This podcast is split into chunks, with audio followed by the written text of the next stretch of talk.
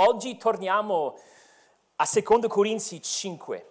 Sarà l'ultima volta e devo, devo dirvi che eh, studiando questo testo quasi quasi volevo delungarmi trattando 2 Corinzi 5 per tre settimane ancora, però ho deciso no, dobbiamo tornare su Efesini e quindi questo sarà il secondo messaggio, la seconda volta che studiamo 2 Corinzi 5.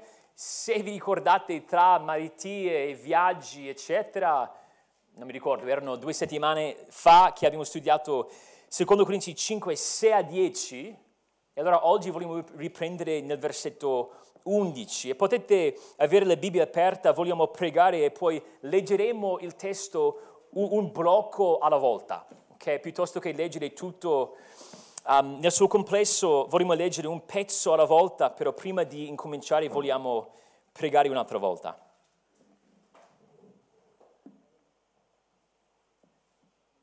Oh Signore, tu sai la nostra debolezza e siamo gioiosi, siamo speranzosi perché sappiamo che tu sai benissimo che lo spirito è pronto ma la carne è debole. Vogliamo essere ambasciatori, vogliamo essere testimoni, però sappiamo che veniamo meno di giorno in giorno. Allora aiutaci, ti prego che tu possa rinnovarci in questo testo Prego che tu possa compungerci affinché possiamo cambiare veramente. Pre- prego questo per la gloria di Gesù Cristo. Amen.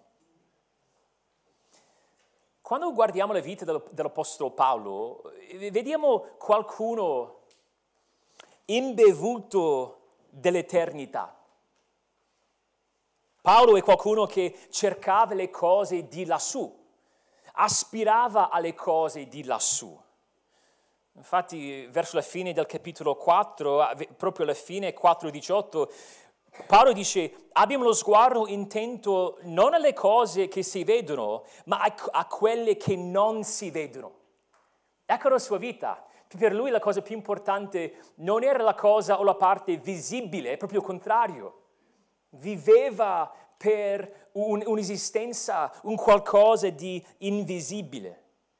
E se vogliamo capire il, il suo ministero, dobbiamo capire che lui coltivava, aveva una veduta celeste. Cioè si vedeva, si considerava sulla soglia dell'eternità. Per lui Cristo potesse tornare in qualsiasi momento. Per lui c'era un legame stretto tra quello che avrebbe, sarebbe successo nel futuro e quello che faceva attualmente nel qui ed ora.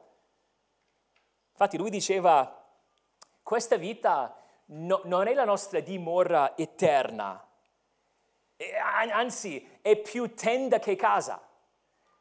Non è una cosa fissa, benché temporanea.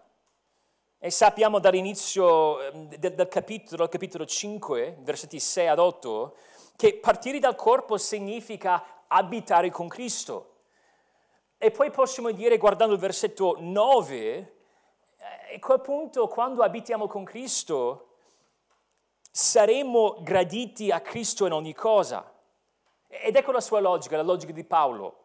Visto che è quello il nostro eh, destino, visto che sappiamo che nel, futuro saremo graditi a Lui in ogni cosa, dobbiamo sforzarci di essergli graditi anche in questa vita, cioè mentre siamo nel corpo, mentre siamo nella tenda, vogliamo impegnarci per vivere per Lui. Però, benché ci sia moltissima continuità tra questa vita e quella futura, e moltissima continuità tra il modo in cui gli siamo graditi in questa vita e il modo in cui gli saremo graditi nello stato eterno. C'è una differenza, ci sono diverse differenze, però c'è una differenza forse più rilevante. Allora, nel futuro, non ci sarà l'evangelizzazione. Se vogliamo capire il contrasto, ovvero la differenza tra il modo in cui possiamo essere graditi a Cristo ora e il modo in cui potremo o, possiamo um, essere essergli graditi allora, dobbiamo capire che allora non ci sarà l'evangelizzazione. Sappiamo, secondo Apocalisse 21, che non ci saranno lacrime allora, non ci sarà più la morte, né cordoglio, né grido, né dolore. Non ci sarà nulla di maledetto, non ci sarà più notte, non ci saranno non credenti, perché ci saranno soltanto adoratori dell'agnello immolato. I perduti a quel punto saranno definitivamente persi. E quel concetto, quell'idea è così pesante, così triste. Però dobbiamo capire che a quel punto ci sarà una grande voragine che ci separa.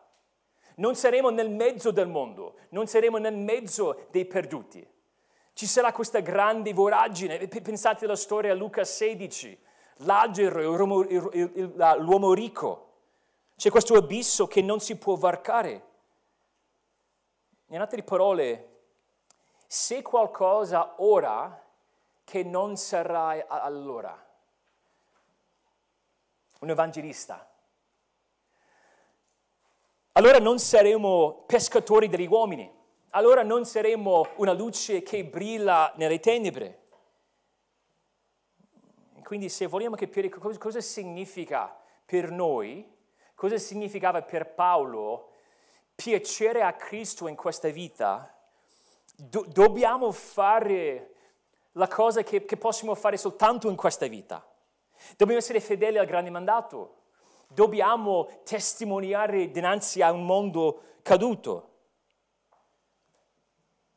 Ci sarà un momento in cui il grande mandato è compiuto, però ora dobbiamo vivere facendo quello che possiamo fare soltanto in questa vita. Ora sappiamo che l'Apostolo Paolo, in quanto apostolo di Cristo, avendo un apostolato, aveva una missione che va oltre, aveva un'autorità che um, va oltre quello che abbiamo noi.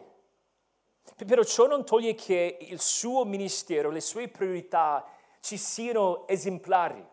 È un esempio. E se vogliamo capire ma, ma, in che cosa consiste la vita, come dovrebbe svolgersi la nostra vita, possiamo guardare la sua vita. Non perché sia stato perfetto, però era sotto l'ispir- l'ispirazione del, dello Spirito Santo un esempio importantissimo per noi. Ora, fratelli e sorelle, abbiamo bisogno di incoraggiamento nell'evangelizzazione. Il Signore sa, come abbiamo pregato, che, che lo Spirito è pronto. Se noi siamo in Cristo, non possiamo non voler parlare di Cristo con gli altri. Ma la carne è debole. E a volte siamo scorreggiati, siamo sopraffatti. E ci diciamo, ma, ma, ma come, come possiamo fare, come possiamo portare avanti questa missione? guardiamo Paolo e Paolo ci sembra una specie di eroe. Magari noi diciamo, ma cosa c'entriamo noi con Paolo? Però man mano dobbiamo fare qualche passo verso di lui e, capire che la sua missione è la nostra missione. Abbiamo la medesima missione. E c'è una sola versione di, del cristianesimo. Ora è vero che abbiamo doni diversi, è vero che abbiamo talenti diversi, opportunità diverse. Quello è sicuramente il caso, però oltre a quello di, di, di fondo, di base, abbiamo tutti la stessa missione. C'è una vita evangelica, se vogliamo. Evangelica nel senso che incentrata sul Vangelo. Il Vangelo è quel messaggio che ci salva. Abbraccio quel messaggio per fede, però non finisce qui. Non dico, ah, sono stato salvato, ora attendo l'eternità. Non, è quella vita cristiana. Io ho il tesoro del Vangelo in questo vaso di terra, nella mia debolezza, e ora aspetta a me di diffondere quello che ho ricevuto. Ecco la vita cristiana. Però non è sempre facile dedicarci a quel compito. Ed ecco ecco il modo in cui, secondo Corinzi, ci aiuta. Ci aiuta perché Paolo parla di questa vita evangelica, ecco il modo in cui vogliamo definirla, in un modo diverso, magari con termini che, che non sono così um, conosciuti. E questo ci dovrebbe scuotere, ci dovrebbe svegliare in qualche modo.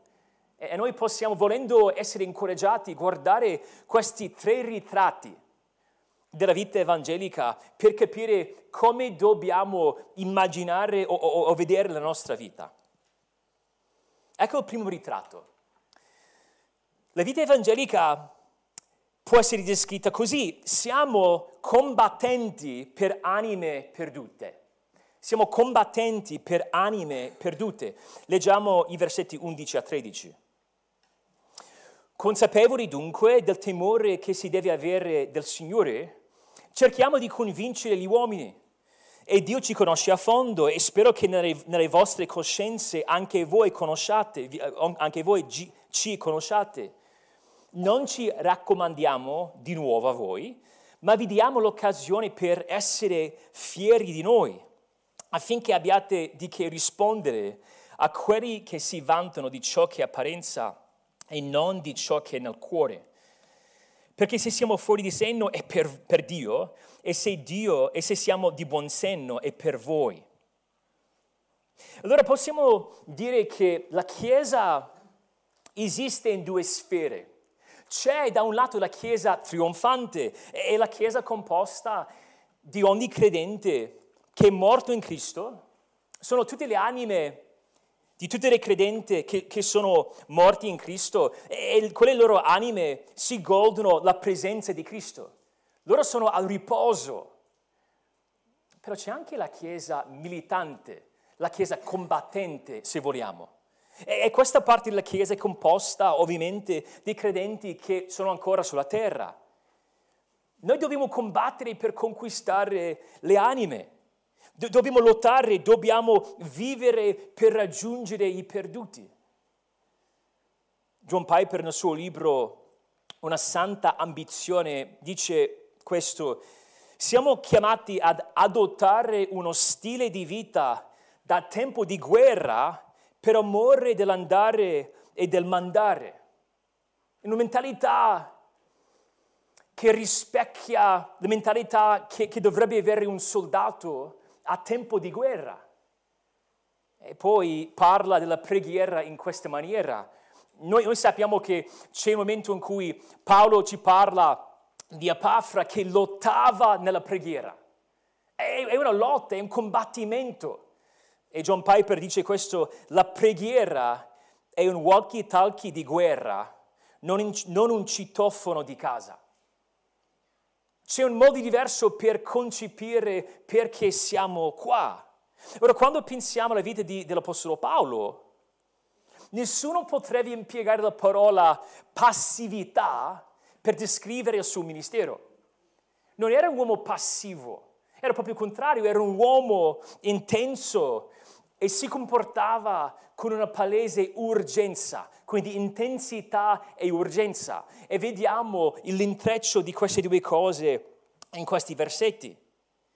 Ovviamente i versetti non parlano di un combattente, però stiamo usando quell'immagine per sottolineare questo aspetto, che si tratta di un impegno. Ora sbaglieremmo se pensassimo, ok, noi dobbiamo seminare, quindi devo soltanto buttare lì il Vangelo, poi me ne vado proprio il contrario, quello che vediamo nella vita dell'Apostolo Paolo, che viene descritta in questi versetti, è che lui lottava per persuadere, per persuadere gli uomini. E possiamo dire diverse cose di questa idea del, del, combattente. Prima vediamo la sua motivazione. E nel versetto 11 la, la motivazione del combattente è il timore del Signore. Ora non è un timore, una paura di una pena o di una punizione. È un timore che dovrebbe essere paragonata a una riverenza sottomessa. Si tratta di un senso di stupore, un profondo senso di rispetto che si radica in una consapevolezza del carattere di Dio.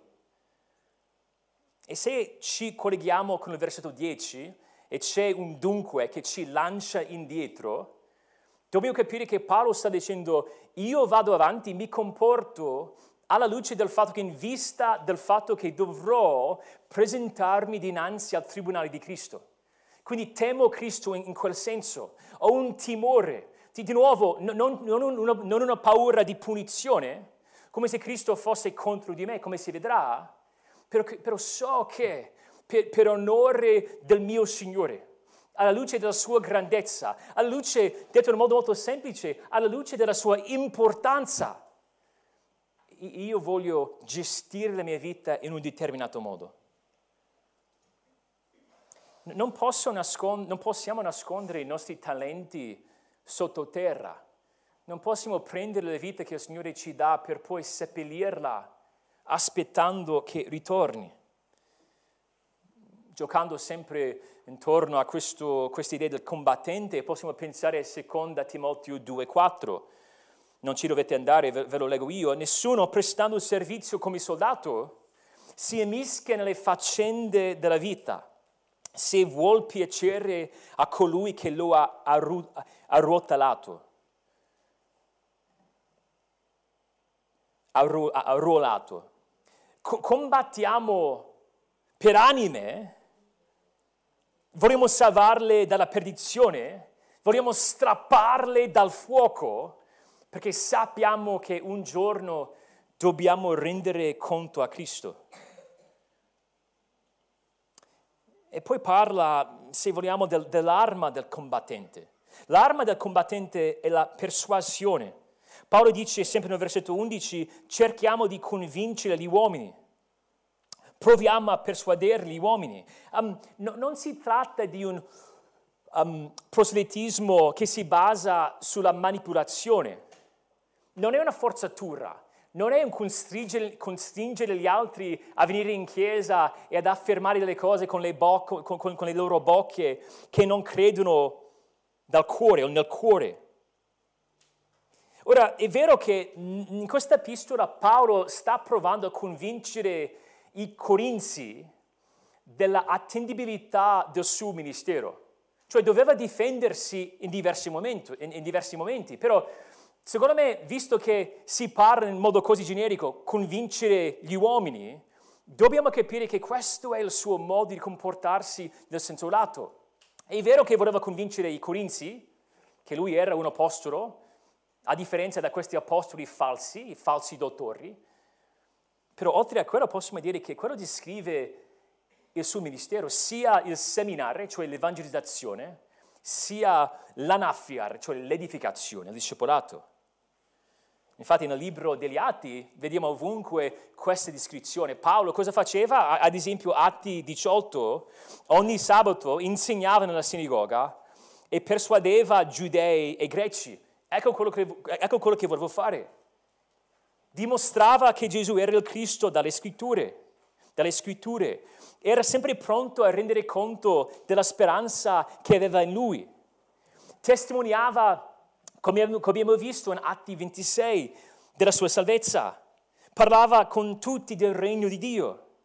Di nuovo, non è che lui buttasse lì il Vangelo per dire, ecco il Vangelo, ma se vuoi tu puoi accettarlo, se non ti va non devi. No, no, c'era una persuasione, un desiderio di convincere, di interagire, di argomentare di sostenere. Tu, tu, tu, dici che Dio non esiste, ti, ti, ti, ti faccio vedere perché non è così se lui si imbatteva nella, nella disinteressa, nel, nel disinteresse, co- cosa avrebbe fatto? Non avrebbe detto, ma ok, vabbè, non, non, non ti interessa. No, per amore degli altri voleva convincere, voleva supplicare, vedremo più avanti che supplicava. Insomma, si interessava alla vita altrui.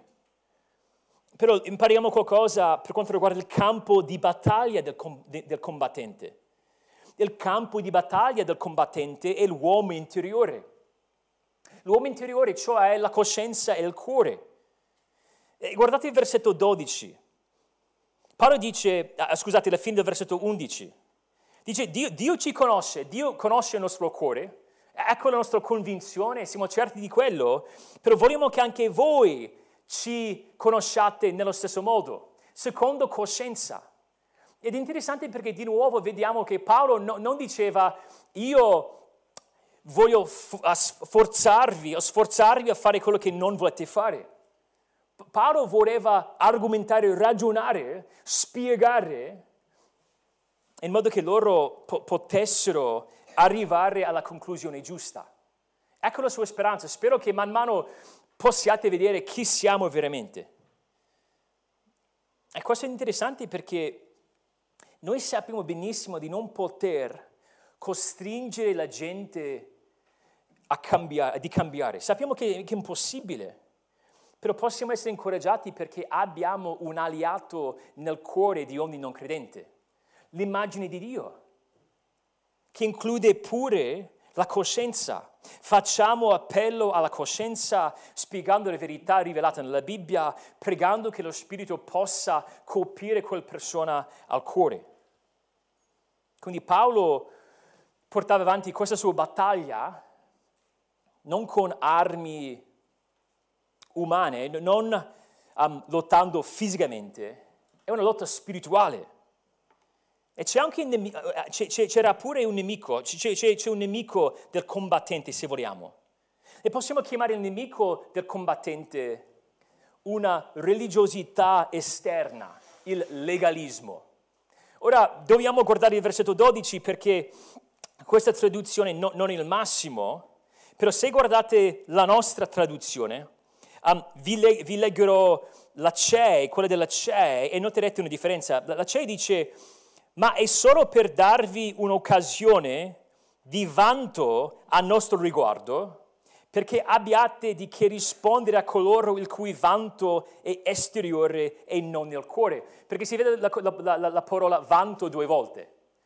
Paolo diceva, a questo punto non, voglio, non vogliamo raccomandarci, l'ha già fatto diverse volte nella lettera, non è che sia una cosa sbagliata, infatti l'ha fatto diverse volte, però dice a questo punto la cosa importante è che vediate il nostro ministero e spero che voi vediate anche la differenza e usa questo linguaggio interessante dicendo voglio che voi abbiate un vanto, cioè noi.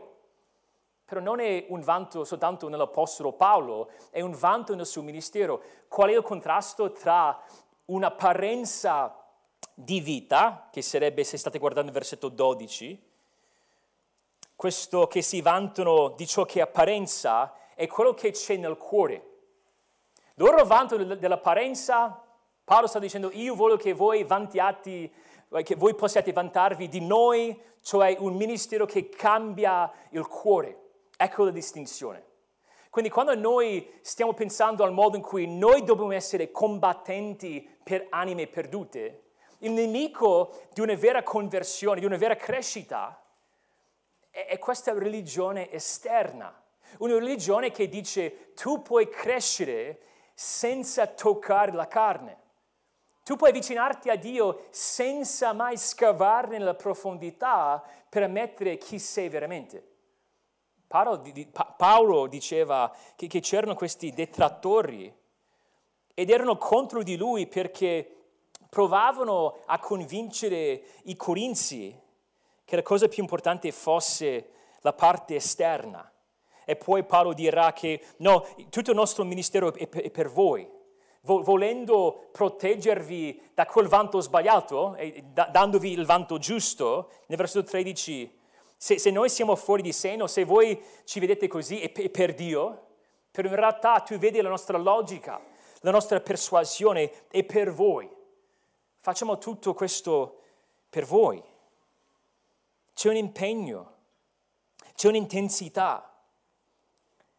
E anche pensando a Paolo e ai Corinzi, se pensiamo alla prima lettera ai, ai Corinzi, anche alla seconda, vediamo che c'erano diversi pasticci in, in chiesa.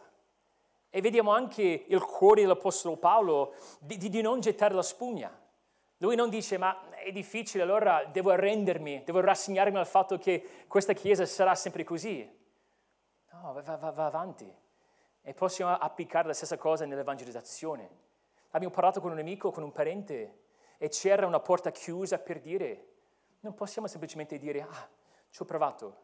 Dobbiamo insistere, dobbiamo bussare, dobbiamo aspettare il tempismo del Signore. Sì, ci sono momenti in cui dobbiamo fare un passo indietro, dobbiamo soltanto pregare e non parlare. Però sbagliamo se pensiamo che l'evangelizzazione sarà facile. Mi ricordo una volta avevo questa idea di andare a correre con un mio amico. lui è molto più atleta di me, un uomo molto più atletico di me, ha detto dai, magari um, noi eravamo in vacanza, forse possiamo andare a correre, facciamo due miglia. Ha detto ma facciamo una, un andamento di sette minuti, ogni, ogni, di, di 14 minuti in totale per queste due miglia. E noi correvamo, pensavo che magari sarà una cosa facile, infatti io pensavo, ma forse sarà troppo lento per me. Correvo per tipo due minuti e ho detto, caspita, devo proprio fare la figuraccia, devo convincerlo di fermarsi. Lui non voleva fermarsi, quindi dovevo dire, eh, sto male, è stata una cosa lunga, tutto per dire. Pensavo, due miglia, 14 minuti, sarà una cosa facilissima. L'unico problema è che riflettendoci dopo averlo fatto era che non ho mai corso così velocemente per due miglia, ora che ci pensavo, ovviamente avrei dovuto pensarci prima di iscrivermi per questa gara con questo amico, però lasciamo stare. Ecco il punto. Avevo le aspettative di tutto sbagliato. Io ero lì, correvo vicino a questo mio amico e pensavo tra me e me, cosa sto facendo? Questo non è quello che avevo in mente. Pensavo, corsa leggera, facilissima, facciamo questi 14 minuti, poi siamo a casa. Ora, ora sto qui per dover mollare come un debole. Il motivo per cui facciamo fatica nell'evangelizzazione è spesso che noi abbiamo le aspettative sbagliate. Noi pensiamo che l'evangelizzazione sarà una specie di um, bacchetta magica. Io dico il Vangelo, il Vangelo cambia il cuore, è tutto facile. Ora dobbiamo portare con noi sempre la speranza che è il Vangelo che cambia. Il Signore può farlo, può trasformare qualcuno da un istante all'altro e lo fa. Però a volte nella sua provvidenza vuole che parliamo con gli altri per molto tempo prima che si arrivi a quel punto. E noi dobbiamo gestirci le aspettative, non per dire non ci fidiamo del Signore, non per dire il Signore non farà più di quanto possiamo immaginare, però dobbiamo capire che spesso c'è un combattimento, c'è una lotta e non dovremmo essere sorpresi, non dovremmo avere le aspettative sbagliate. Vi ricordate quello che abbiamo letto in Atti 26? Agrippa diceva, ma Paolo, tu pensi di poter convincermi con così poco? Stai scherzando, convincermi di diventare cristiano con così poco? Poi Paolo dice, piacesse a Dio che con poco o con molto tempo, ecco l'idea, non solamente, non solamente, tu, ma anche tutti quelli che oggi mi ascoltano diventaste tali, cioè credenti. L'unica cosa che non voglio che abbiano sono le mie catene. Ma avete sentito quella frase? Con poco o con molto? Ecco la mentalità di, di Paolo. Ci saranno alcuni che ricevono il Vangelo subito e, e sembra che ci sia poco combattimento. Però la maggior parte delle, delle volte si tratta di un mucchio di preghiere, di conversazioni, di dibattiti, di interazioni, di, di, di amore, di, di cuori infranti mentre supplichiamo le persone che amiamo di ravvedersi. Però dobbiamo avere intensità e urgenza. Spurgeon disse, se i peccatori devono essere dannati, che devono saltare i nostri cadaveri per andare all'inferno, se devono perire, che periscono con le nostre braccia strette intorno alle loro ginocchia, implorandoli di restare. Se l'inferno deve essere riempito, che sia riempito a dispetto dei nostri migliori sforzi e che nessuno ci vada senza essere avvertito e oggetto delle nostre preghiere. Ecco il nostro impegno. Dobbiamo quando pensiamo dell'evangelizzazione, immaginarci come combattenti. C'è una guerra che va avanti per le anime delle perdute. Dobbiamo evangelizzare mentre possiamo. Però non siamo soltanto combattenti, possiamo anche vederci pensando alla vita evangelica come testimoni della nuova creazione. testimoni della nuova creazione. Guardate il versetto 14. Infatti l'amore di Cristo ci costringe, perché siamo giunti a questa conclusione, che uno solo morì per tutti, quindi tutti morirono, e che egli, mor- che egli morì per tutti, affinché quelli che vivono non vivano più per se stessi, ma per colui che è morto e risuscitato per loro.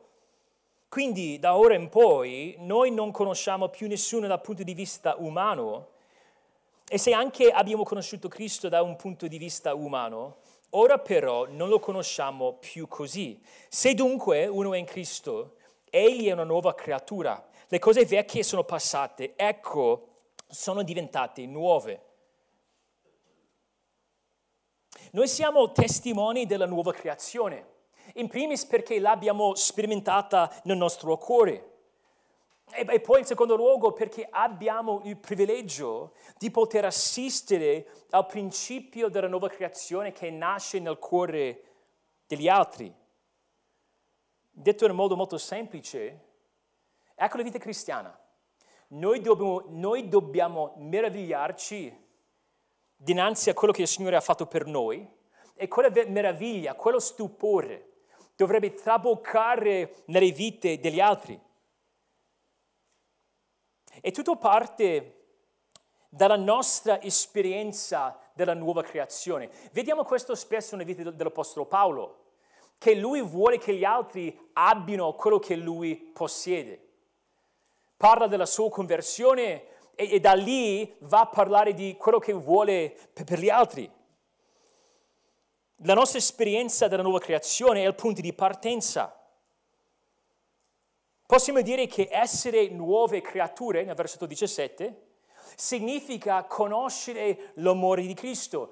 Ora, guardando il versetto 14, Paolo dice, infatti l'amore di Cristo ci costringe.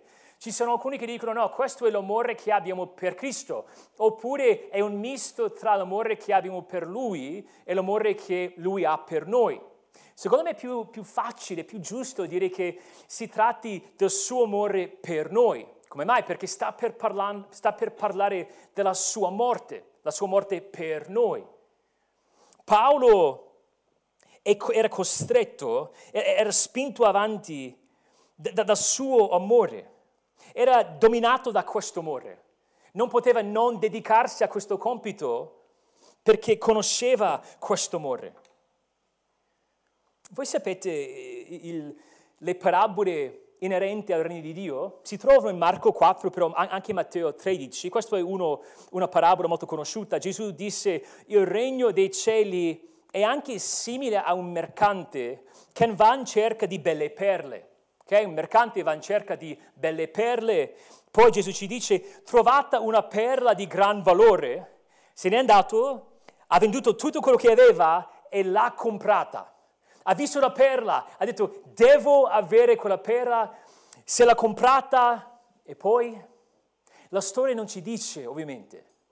Però secondo me è giusto dedurre dai Vangeli che avendo in mano quella, quella perla andava in giro per la gioia che ne aveva parlandone con gli altri.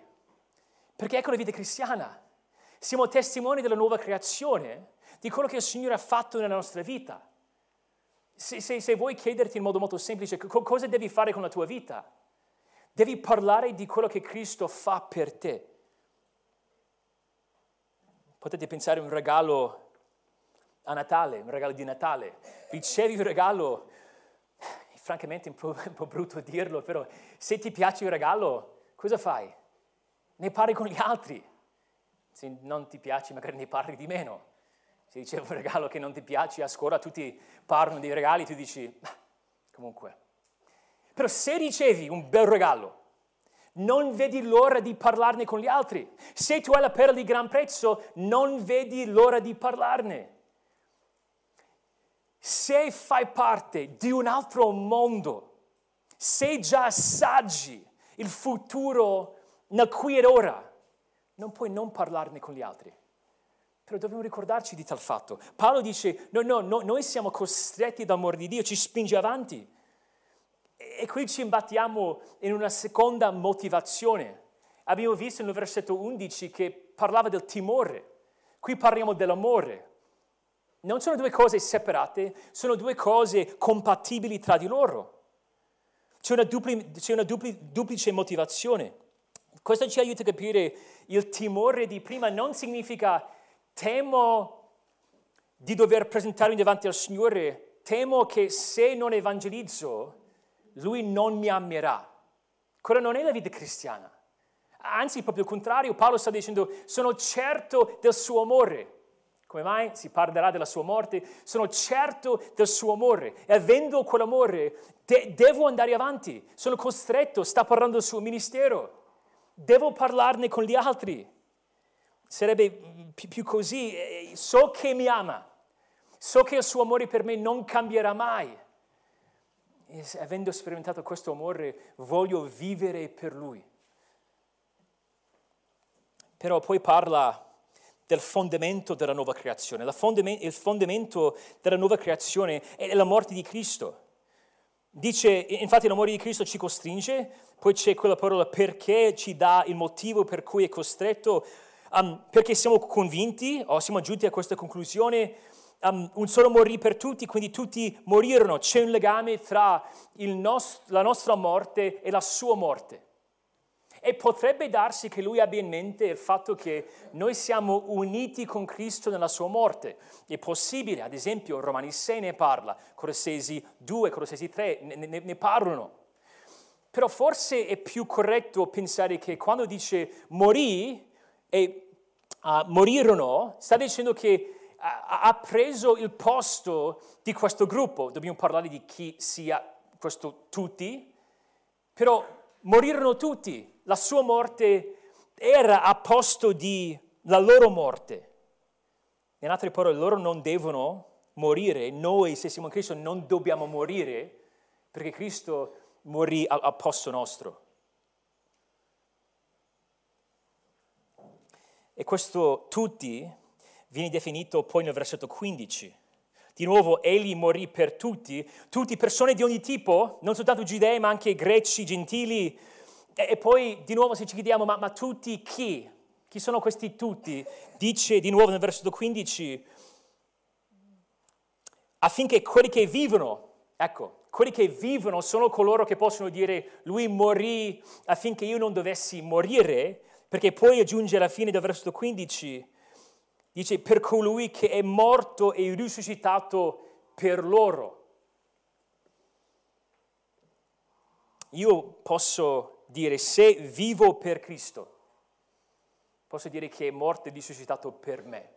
La sua morte era la, la mia morte e la sua morte era la morte che dovevo affrontare io.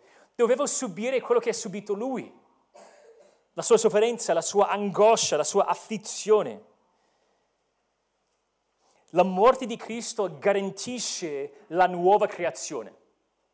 E lui stesso risuscitando dai morti, il primogenito dai morti. È lui stesso l'inizio, il primo assaggio, se vogliamo, della nuova creazione. Tutto parte dalla sua risurrezione. E, e poi dice, poi parla dei risultati della nuova creazione. Inizia nel versetto 15 perché questa morte aveva uno, scopo era una morte efficace, produceva un cambiamento. Ecco quello che fa. Prima, nella vecchia creazione, c'erano coloro, nel versetto 15, che vivono per se stessi. Ma ora vivono in un modo diverso, vivono per colui che è morto e risuscitato per loro. Come si manifesta, in che modo si concretizza questa novità? Nella traiettoria della vita, nella direzione della vita, nel trend della vita. No, non stiamo dicendo che il credente non sbagli mai, stiamo dicendo piuttosto che la direzione della sua vita è verso Cristo. C'è una novità, la novità consiste nel fatto che lo Spirito lo aiuta ad amare Cristo. Ci sono due opzioni, o vivo per me stesso o vivo, o vivo per Cristo. E questo concetto di vivere per se stessi è molto interessante eh, nella cultura attuale che abitiamo, perché spesso quello è lo scopo della vita, di, di vivere per se stessi. Perché quando il mondo parla del successo, spesso ha in mente se tu puoi guadagnare abbastanza soldi per fare tutto ciò che vuoi, hai conosciuto un grande successo. Ecco una vita che conta. Però noi non siamo progettati per quella vita. Il peccato è sofferenza proprio perché non facciamo altro che in modo egoistico focalizzarci su noi stessi. Non è una benedizione, è una maledizione. Perché la vera gioia consiste nel vivere per Cristo, nel servire gli altri, nel svuotarsi di se stessi. E allora abbiamo tutti un attimo, un'opportunità per chiederci ma, ma cos'è la mia vita? Una vita vissuta per me stesso o una vita vissuta per Cristo? E ragazzi, vi, vi incoraggio di pensare alla vostra vita futura, diciamo le persone giovani, più giovani tra di noi, anche io magari ci, c'entro appena appena, però specialmente i ragazzi ancora più giovani, quando pensate alla vostra vita futura. Dovete fare attenzione, perché è facile che ci pensiate secondo la vecchia creazione. Però se tu stai dicendo, ma io, io voglio seguire Cristo, quando tu pensi al tuo futuro, da liceo, università, un lavoro in poi, de- dovete chiedervi, ma come posso vivere per Cristo? Come posso scegliere il liceo giusto per onorare Cristo? Come posso immaginare la mia vita futura in un modo che Cristo sia onorato? Ecco, ecco la differenza. Poi pa- parlando di, di, di, cosa significa vivere per Cristo, c'è una descrizione un po' interessante nel versetto 16. Dice, e io mh, mm, vi do la spiegazione, potete guardare il versetto 16, da ora in poi noi non conosciamo nessuno da un punto di vista umano, meglio tradurre dal punto di vista umano sarebbe meglio tradurlo secondo la carne. Okay? Quindi eh, noi non conosciamo più nessuno da, da, secondo la carne, anche se abbiamo conosciuto Cristo secondo la carne, ora però, però non lo conosciamo più così. Parlava di una mentalità carnale, un modo sbagliato di valutare Cristo e gli altri. E per farla breve, co- come si manifesta questa novità? Abbiamo già detto vivere per Cristo. Cosa significa vivere per Cristo? Abbiamo una prospettiva diversa. È una nuova creazione, ci sono nuovi occhi. Vedo gli altri in modo diverso. E Paolo sta toccando qualcosa di autobiografico qua, perché lui stesso, come abbiamo visto, Atti 26, vedeva Cristo in un certo modo. Pensava di dover fermare Cristo a tutti i costi vedeva Cristo secondo la carne, cioè nel modo carnale, però ora non vede Cristo più in quel modo. E, e, poi aggiunge, sappiamo che non stiamo parlando soltanto di Cristo, non vede Cristo più in quel modo e non vede nessuno in quel modo. Ecco il modo in cui dovremmo comportarci. Quindi quando vedo qualcuno con uno spirito critico, innalzandomi o guardando quella persona dall'alto in basso, non sto vivendo secondo la nuova creazione, proprio il contrario sto valutando secondo la carne. E poi eh, c'è, un riassunto nel versetto 17, se dunque uno in Cristo, egli è una nuova creatura, le cose vecchie sono passate, ecco sono diventate nuove. C'è novità, però è una novità diversa, perché tutto quello che abbiamo in Cristo può soltanto migliorare in altre parole, tutto quello che abbiamo nella nuova creazione può soltanto essere sperimentato più pienamente. Non facciamo mai passi indietro. È una novità in quel senso diverso perché è una novità che non cambia, una novità senza scadenza, una, nuova, una novità che non si affievolisce, non si appassisce. Non è come i nostri beni materiali. Mi compro un nuovo cellulare, Cosa devo fare? Devo fare molto attenzione a non lasciare che cada. Devo prendere una custodia per poter godermi di quella cosa nuova, però non posso toccarla perché se no si rompe. Mi compro un nuovo divano che mi dura magari un anno, però magari mi compro un copy divano per poter proteggere quella cosa nuova. La novità in questa vita è diversa. Gesù sta parlando di una novità che non cambia, non, non decade, non ci deluderà mai. Ed ecco il nostro messaggio. Quando pensiamo all'evangelizzazione, alla vita evangelica, dobbiamo pensare, ma noi siamo partecipi della nuova creazione e dunque testimoni. Paolo ne parla in 2 Corinzi 4, 2 Corinzi 4, 6.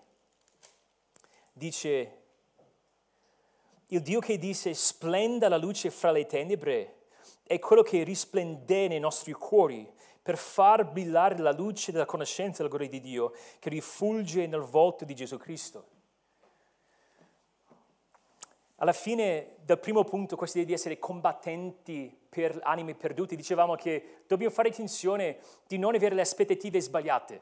Quando l'evangelizzazione è difficile non dovremo essere sorpresi. Per cui stiamo dicendo semplicemente che dovremmo avere la voglia di condividere quello che abbiamo sperimentato. E a volte non siamo così pronti, non siamo così interessati all'idea di condividere quello che abbiamo sperimentato, perché non capiamo bene il tesoro del Vangelo che abbiamo. Non è soltanto una transazione legale, è, è quella. Cioè Cristo prese il nostro posto, è, è quello, e si vedrà anche nel versetto 21. Però è una nuova creazione, è una nuova vita e dobbiamo, dobbiamo essere pronti a proclamare questa novità diversa da ogni altra novità. Ecco l'ultimo ritratto, forse quello più conosciuto. Dobbiamo essere ambasciatori della riconciliazione, ambasciatori della riconciliazione. Leggiamo dal versetto 18, e tutto questo viene da Dio, che ci ha riconciliati con sé per mezzo di Cristo e ci ha affidato il, il ministero della riconciliazione. Infatti Dio era in Cristo nel riconciliare con sé il mondo, non imputando agli uomini le loro colpe, e ha messo in noi la parola della riconciliazione. Noi dunque facciamo da ambasciatori per Cristo. Come se Dio esortasse per mezzo nostro, vi supplichiamo nel nome di Cristo, siate riconciliati con Dio. Colui che non ha conosciuto peccato Egli lo ha fatto diventare peccato per noi, affinché noi diventassimo giustizia di Dio in Lui. Siamo ambasciatori della riconciliazione. C'è una storia affascinante di un soldato giapponese durante la seconda guerra mondiale. Hiro Ononda fu inviato nel 1944 sull'isola occidentale filippina di Lubang la Repubblica, il giornale, spiega che aveva ricevuto l'ordine di infiltrarsi al di là delle linee nemiche per compiere operazioni di ricognizione e eh, sabotaggio senza alcun aiuto o sostegno, o sostegno dall'esterno e quindi sopravvivendo in maniera totalmente indipendente fino a quando non avesse ricevuto nuove istruzioni. Un anno dopo che fu inviato, il Giappone fu sconfitto. Ma Onoda, questo uomo, non lo sapeva e continuò pertanto a compiere il proprio dovere al servizio del suo paese, nascondendosi, spiega la Repubblica, nel folto della foresta tropicale. Visse così per 20, 29 anni nutrendosi di frutta, radici delle rare perde, prede che riusciva a catturare, sfuggendo sistematicamente alle pattuglie della polizia locale e persino le spedizioni giapponesi mandate a cercarlo, perché pensava che fossero nemici. Ora, finalmente mandarono da questo uomo un suo antico superiore che doveva convincerlo di non avere più quell'ordine cioè che l'ordine originario fosse revocato. E poi ha scritto una, biografia, un'autobiografia, eccetera, eccetera. La sua vita va avanti, morì di recente, però arrivò ad avere 92 anni. Però la cosa affascinante di questa storia è che tu hai un uomo senza missione che viveva come se avesse una missione molto importante. No, noi siamo il contrario, l'opposto. Noi abbiamo una missione. Noi esistiamo ancora, non siamo in cielo perché abbiamo una missione. Però pur avendo una missione spesso viviamo come se fossimo senza missione. Co- co- collocandoci a quello che abbiamo detto nel primo punto, viviamo come se la guerra fosse finita, come se fossimo già in cielo. Abbiamo visto che siamo testimoni della nuova creazione, quella, quella parte centrale. E poi Paolo vuole chiarire ancora di più che, che noi siamo ambasciatori e, e parlare di ambasciatori ambasciatori sottolinea il fatto che noi abbiamo un messaggio e noi rappresentiamo qualcuno. Di nuovo, qui stiamo parlando di Paolo. Lui era un ambasciatore in un senso molto specifico in quanto apostolo di Cristo. Però in, un senso sec- secondario, portando avanti il messaggio apostolico, anche noi siamo ambasciatori. Di nuovo, un ambasciatore è qualcuno che rappresenta qualcun altro, è il rappresentante di qualcun altro. Cesapia che è l'ambasciatrice italiana negli Stati Uniti. cosa fa? Rappresenta l'Italia negli Stati Uniti, parla per l'Italia in qualche modo. Noi siamo ambasciatori, abbiamo questo incarico. Siamo testimoni, sì, parliamo di quello che il Signore ha fatto a noi, dovrebbe essere normale, come abbiamo detto, però oltre a quello abbiamo un incarico, abbiamo un grande mandato, Matteo 28. Brevemente, possiamo parlare della definizione della riconciliazione. La, la, la riconciliazione parla o, o, o, o, tocca, si tratta di un vero cambiamento nel nostro rapporto con Dio. Eravamo lontani, ora siamo vicini. C'era inimicizia tra noi e Dio, ora abbiamo amicizia, c'era un cambiamento del rapporto. Guardate il versetto 18, spiega che è l'opera di Dio. Poi nel versetto 18 e nel versetto 19 dice che è successo in Cristo. Quella morte di cui parlavamo prima doveva avvenire per permetterci di relazionarci con Dio. Ora questo è molto importante perché il nostro messaggio non è Dio ti ama, punto. Il messaggio è invece Dio ti ama e ti ha amato così tanto che pur essendo Lui colui che è stato offeso giustamente dal nostro peccato, ha deciso lui di rimediare al nostro problema, di provvedere un modo per instaurare un vero rapporto con noi. E come si fa? Guardate il versetto 19, non imputando gli uomini le loro colpe. Doveva punire le colpe, cioè i peccati, le trasgressioni degli uomini su Cristo. Doveva soffrire, doveva soffrire per noi qual era l'ostacolo a un vero rapporto con Dio? Il problema non, non, non, era dalla parte di Dio. Dio è santo, Dio è giusto, Dio non cambia, è sempre uguale.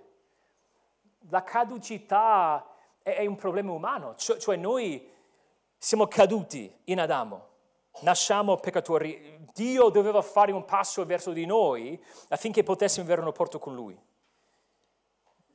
poi Paolo parla del fatto che noi siamo, ecco un sinonimo per ambasciatori, siamo portavoce, siamo portavoce, nel senso che nel versetto 18 ci ha affidato il ministero della riconciliazione, ha messo in noi nel versetto 19 la parola della riconciliazione. E poi nel versetto 20, noi dunque facciamo da ambasciatori per Cristo, come se Dio esortasse per mezzo nostro. Cioè è, è, Dio che agisce per mezzo di noi, è Dio che riconcilia, è Dio che salva, ma Dio si serve nella sua provvidenza, nella sua onniscienza, ha deciso di servirsi di persone come noi per fungere da portavoce. Noi abbiamo il privilegio di essere il tramite per portare la riconciliazione siamo portavoce, però c'è il messaggio, il messaggio della riconciliazione e nel versetto 20 siate riconciliati con Dio. Ecco un riassunto di quello che stiamo dicendo, ecco quello che vogliamo trasmettere ai nostri amici non credenti, ai nostri parenti non credenti, è proprio qua. Sì, Dio, Dio ti ama, hai bisogno, di, hai bisogno di Cristo, c'è quello, però hai bisogno di riconciliazione. C'è un problema, c'è una cattiva notizia. No, non puoi semplicemente dire da un giorno all'altro, ok, vorrei avere un rapporto con Dio. Po- poi, con l'aiuto di Dio, Dio deve fare qualcosa per te. Quel rapporto de- deve essere sanato, cambiato. E-, e come cambia nel versetto 21, ecco il riassunto del Vangelo. Dio Padre ha fatto conoscere, oh, scusate, ha fatto diventare peccato, cioè è stato trattato come peccato, chi, colui che non ha mai conosciuto peccato, l'innocente, l'impeccabile, Cristo stesso, doveva essere trattato come peccato per noi. Questo è un dolce scambio. Cristo ha preso su di sé la nostra punizione e noi, quando confidiamo in Lui, quando crediamo in Lui, quando abbracciamo la riconciliazione, diventassimo la giustizia di Dio in Lui. Ecco il Vangelo, ecco la speranza. Se vogliamo essere riconciliati con Dio abbiamo bisogno di, di Cristo. Cristo deve prendere il nostro posto e noi dobbiamo avere una giustizia aliena, cioè, cioè non, è, non nostra. Mi ricordo quando il Signore operava nel mio cuore questa idea che pur avendo commesso tutti questi errori nel passato e, e non essendo um, in grado di rimediare a questi er-, errori, perché tu non puoi disfare quello che tu hai già fatto.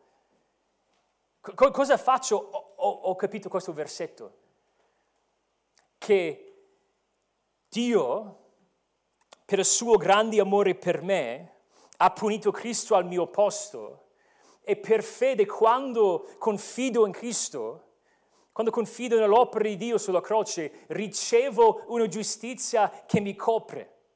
E anche se ho fatto cose nel passato, anche se faccio cose nel presente, anche se faccio o farò delle cose nel futuro, quando, quando Dio mi, mi, vede, quando Dio mi guarda, ve, vedo Cristo. Sono in Cristo, avvolto dalla sua giustizia, rivestito de, della sua giustizia. Ecco il nostro messaggio, siamo ambasciatori. Se noi vogliamo vivere la vita evangelica, dobbiamo continuamente andare contro corrente. Dobbiamo essere combattenti per anime perdute. Dobbiamo aspettarci una lotta, una battaglia, dobbiamo persuadere gli uomini. Noi siamo testimoni della nuova creazione. Dobbiamo gioire nel dire agli altri quello che abbiamo sperimentato e siamo ambasciatori della riconciliazione. Abbiamo una missione. Quella missione non è compiuta perché questo non è cielo, questo non è casa, è la tenda. Allora dobbiamo vivere come se fosse tale. Signore, ti ringrazio per questi miei fratelli e sorelle. Ti prego di benedirli, che tu possa um, usare la tua parola per, per far sì che vedano delle opportunità per crescere. E so che a volte quando si parla dell'evangelizzazione è facile scoraggiarsi, facile vedere tutti gli errori, opportunità perse. Però Padre, ti prego che tu possa darci speranza, che possiamo essere anche um, rincuorati dal fatto che non dipende da noi. E prego tutto ciò per la gloria di Cristo. Amen.